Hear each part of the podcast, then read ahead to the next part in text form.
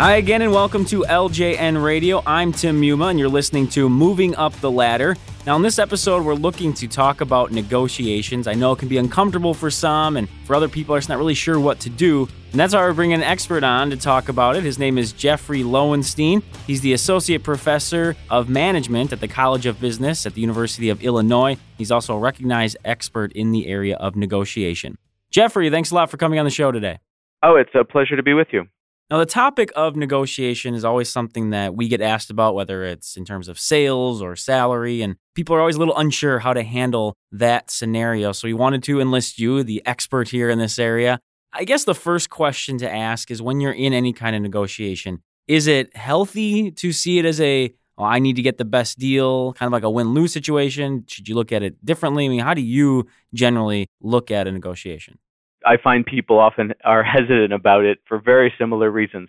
I tend to advise people to think about having three different goals. Okay. So one goal is to claim value, right? That's why we're there in part, right? We're going to put some value in our own pockets. So that's a goal that most people come to think about, but it's not the only goal. We also think about cultivating value, which is building relationships and mm. reputations. And the key issue there is to realize that those two first goals are not opposites. You can both develop a relationship and claim value. You don't have to be either just tough or soft. You can actually build a relationship and claim value simultaneously. But the third goal is the hard one because experience does not really teach you how to do it very well. And that's the one you, you mentioned win win, how to create value. That often seems mystical to people or, or fantasy land or uh, all about you know something I don't really get. So that's the one that, that takes the most time and, and uh, experience to develop. One thing that I saw that I guess I honestly never really thought of necessarily, maybe we do it subconsciously, but there was this mention of assessing the power that you bring to the discussion. What gives someone power specifically, or do you see that as a negative based on your reaction there? I don't know if you like that. Power is is uh, is necessary, and it's going to be part of just about any negotiation experience. So my general take is we want to think about our power, and we have a few different sources of power. So, one of them is our alternatives. So, hmm. uh, can I walk away? How good is my walk away option? And the better my walk away option, then the, the less I have to concede here, the more you need to work uh, with me to give me something better. Otherwise, I'll simply take that outside option you know, we often fail to do this. So think about, you know, whether it's a job offer or a car or a house or something like that. The more you fall in love, the more this has got to be the one, right? Right. in other words, you don't have that great outside option. Well, then the more you're just going to make concessions. So a good outside option is an important part of power. The resources you bring to the table are also a source of power. Your understanding of the other side is uh, also uh, a point of influence. So we have lots of sources of power. Um, this is just a, a, quick starter on the on the mo- some of the most common ones. And the point is, how do you use that power? Are you using it to try to get more for yourself and force the other party to take less? Are you using that power to change the conversation and and develop a better outcome that enables the other party to be satisfied with the deal as well. Sure. So it's not about not using power, it's about how you use it. Okay. One thing I saw, and I know you kind of alluded to this as far as having alternatives, but this is a little different perspective. That's the idea of having a plan B. So if you're in a current negotiation and and having that plan B in case I guess you're just not getting what you thought you could in that first uh, go around, do you suggest that being something you have in your quote unquote bag of tricks, or can that possibly hurt you in that initial no- negotiation? Absolutely. Definitely recommend a plan B. The reason is that you want to have as good an, an alternative to the current discussion as possible. The issues that come up there, I think, are often around loyalty hmm. and then resource commitment. So, what do I have to do to generate a plausible plan B? Uh, and that can take a fair amount of time and resources. So, that's a, a negative sometimes. Right. And then, will you see me as less loyal if I go out and, and hunt up another option? So, think about that in a job negotiation context. If I'm going to negotiate a, a raise or a promotion or something and I go out and get another job offer, are you going to think, well, is he really committed to the firm? That's the kind of concern that you might have about generating a plan B. But other than that, it is very useful because that way you have a sense of how much to give. We know that people who move from job to job in different firms tend to come out ahead salary wise, for example, than people who stay with the same firm uh, over a longer period of time because Sure. each negotiation means they've developed that alternative. And as a result, uh, they're able to pick the better option each time. I wanted to pick your brain on some phrases that people might use or even some terms that come up. And the one that I saw, and this often, of course, comes with a salary or might be with a, the cost of something, and that's giving a range. So saying, you know, between this amount and that amount. Do you see that as being effective, or do you see it as how some do? They're just going to hear the minimum and kind of work from there. Exactly. Okay. uh, I don't advise ranges. People just pick the end they want and uh, ignore the, the rest of it. So instead, what I encourage people to do is spend more time thinking about the justification for the number that they really want to hit. Usually, we use we I find people use ranges because they're afraid to say the number they really want, and so they say a range so it doesn't sound uh, as extreme. So generate the justification for your number, and if you can't generate it, maybe you shouldn't be asking for it. But if you can, then ask for it. And if people aren't able to do it, at least you've given them a reason why that that's a plausible number that shouldn't scare them, but that should seem credible. And that's something to me, it sounds like you definitely need to be prepared if you're going to do something like that because you don't want to still lowball someone or you don't want to go too high. Because it sounds like if you're giving a range, you're kind of playing it safe. You're trying to play it safe, and what you're doing, I think, is limiting your ability to obtain value. You're giving them the flexibility to say, I was in your range, and give you, therefore, a deal that's really not very good for you. So, absolutely, this is a, a part of the homework of negotiating is figuring out what is plausible for uh, you to set as your target, and then figuring out a reason why the other side can see it as you see it as a reasonable outcome for your discussion. I like that tip. I do think a lot of people really do utilize that range in any negotiation. So I like that. I think that's something that people can take away from the conversation. Another phrase that people say or we've seen used is the idea of uh, I think we're close when you're getting to ideally a conclusion. What do you think about using a phrase like that? I think that's helpful because it in, it generates a feeling of um, momentum and a feeling of we can do this. But let me give you the opposite side of this as well, because sometimes you have to say, boy, I'm not sure with what we are currently talking about, we're going to get there. Maybe we can sit back and explore whether there's something we're missing or there's another way to look at it.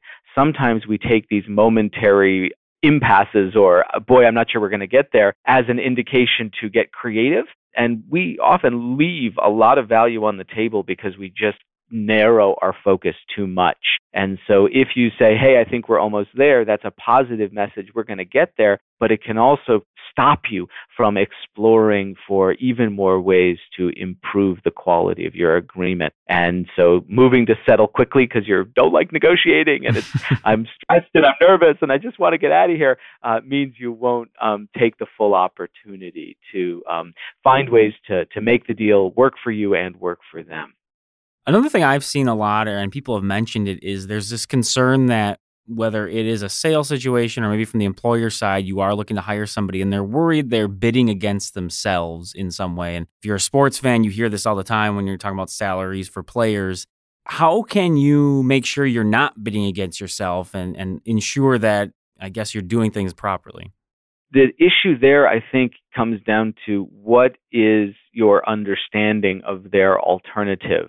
So if I have an outside option and try to improve it, well, then you've got to beat it for me to, to stick around unless there's a larger reason for me to be here. And the same goes. Now I need to understand your outside option. And if you have an outside option that's really fantastic, well, then I'm probably going to have to beat it. If you don't, then the question is much more qualitative. What do I need to do to encourage you that the option I've given you is a really good one? We really do value you. The relationship matters to us.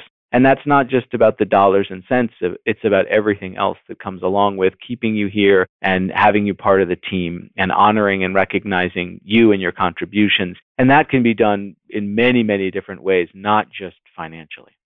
When you're in these negotiations, obviously, in most cases, you're going to be in person or at least viewing them uh, on a video screen or something to that effect. Do you see a lot of value in recognizing body language when you're going throughout a negotiation? And if so, what kind of tips could you offer up to the listeners? I know it's one that brings a lot of curiosity. There's a lot of feeling that if I'm in the room with you, that I can read you and and feel uh, good or uh, hesitant about working with you. And I think sometimes our intuitions are very helpful along those lines. The things to watch out for, though, are as you cross culture and as you cross generations, then your understanding of body language and reading the voice and the tone and the approach and style of another person, you can be wildly off and jump to some pretty horrifying conclusions. So building rapport is very, very useful and, and getting an understanding of the style of the other person that you're working with specifically is critical. So I would hesitate to jump to conclusions about body language very early in a conversation with someone you don't really know, especially because if if they're likely to be from a different background as you. I love that. I think that I really appreciate that advice because too many times we hear from people, you know, well, if they do this, this is what it means. If they do this, this is what it means. And clearly you're saying eh, it's not quite that simple. exactly. Uh, and I'll give you a very simple example um, from a colleague of mine, Jeffrey Sanchez Burks, where he brought people in for job interviews and he had the interviewer either echo their body posture of the interviewee or just stand still. What he found is that many uh, American white males, if you if the interviewer stood still, it didn't bother them at all, and if the interviewer echoed their body posture, it didn't matter at all. But his Hispanic uh, interviewees, his folks from Latin America and Central America, Mexico, they were very bothered by an interviewer that just stood still and so they saw that as really not showing that we're in sync and that we're developing a relationship. So what your body posture means is really a joint issue with the other person. And if you don't know the other, you know, person's background, boy, you can you can jump to some really bad conclusions. I think that's a great example for our listeners to understand and at least have that insight going into any kind of negotiating situation. The last thing I wanted to touch on with you was the idea of who's doing the speaking. Now, again, this might be, as you said, a cultural thing. This could be a generational gap that could be a consideration. But you see a lot of things that whoever's doing the most talking, they tend to think things are going better for them. I hear that actually with interviews. The more you let the guest talk, they think, hey, that was a really good interview. What do you think in terms of that negotiating side? Is there power in silence? Is there power in speaking? How do you view it? It's a complicated one, and I think your question is is really on target. So in some cultural communities, we talk a lot and silence is very uncomfortable. So, uh, Brazil, for example, a lot of back and forth talking, a lot of uh, talking together. In uh, Japan, for example, uh, much more tolerance for silence. So, Americans tend to be a little less comfortable with silence and want to fill it. So, um, there are opportunities for uh, allowing for some silence and encouraging the other party to fill that silence and that can be beneficial to you if I do talk a lot and feel like I'm controlling the conversation, that can make me happy. And if I'm happy with the deal, then I may not notice or be so worried that I've given you some wonderful concessions. So the feeling of power and the feeling of control can actually be, in effect, a concession you make to the other side. Sure, I'll get the better deal, but you'll feel good because you've controlled the conversation. So you need to be careful for what you're really winning in these uh, discussions that you're having. One more point, though, that's interesting. In my own research, we've been finding that going in to ask questions is an incredibly useful approach for negotiation. Many people approach a negotiation with the mindset of, I'm going to control the conversation, I'm going to tell them what I think, as opposed to, I'm going to go in and ask questions and try to listen to them. I'm amazed at how much people are willing to tell you in a negotiation if you just ask. Jeff, I think some terrific insight for our listeners. I feel better about if I have to ever go into a negotiating situation. So hopefully, all those that have been paying attention will feel the same. Thanks again for joining us and giving us your insight today. It's just a pleasure talking with you, and I wish wish you the, all the best. Unfortunately, that will wrap things up for us on moving up the ladder in our conversation about really the do's and don'ts of negotiation, giving you all some advice and insight into how to handle those types of scenarios. We were speaking with Jeffrey Loewenstein, Associate Professor of Management in the College of Business at the University of Illinois. If you'd like to give us some feedback on this show or any of our episodes, go ahead and shoot us an email, ljnradio at localjobnetwork.com, or you can send us a message on Twitter at the LJN. And you can check out all of our episodes on iTunes just search LJN Radio in the iTunes Store. Thanks once again for listening. I'm your host, Tim Muma. We'll talk to you later.